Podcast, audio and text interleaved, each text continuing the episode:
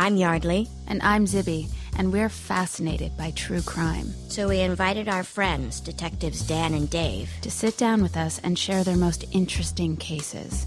I'm Dan. And I'm Dave. We're identical twins. And we're detectives in small town USA. Dave investigates sex crimes and child abuse. Dan investigates violent crimes, and together we've worked on hundreds of cases, including assaults, robberies, murders, burglaries, sex abuse, and child abuse. Names, locations, and certain details of these cases have been altered to protect the privacy of the victims and their families.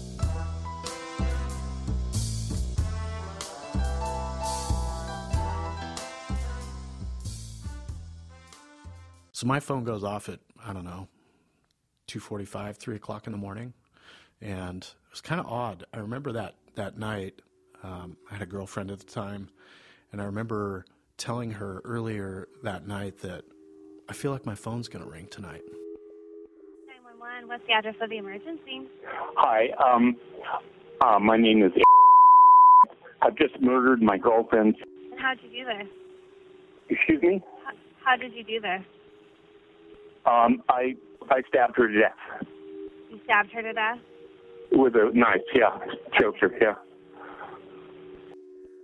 When they did the welfare check, and Jay stonewalls the police at the door, and you're not you're not coming in. He's not cooperative.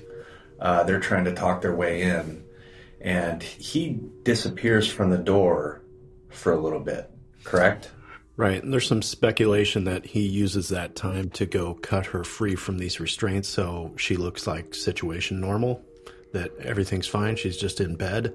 So there's some speculation. Who knows what happens in that house in that, you know, period of time that he is away from the door and not engaging.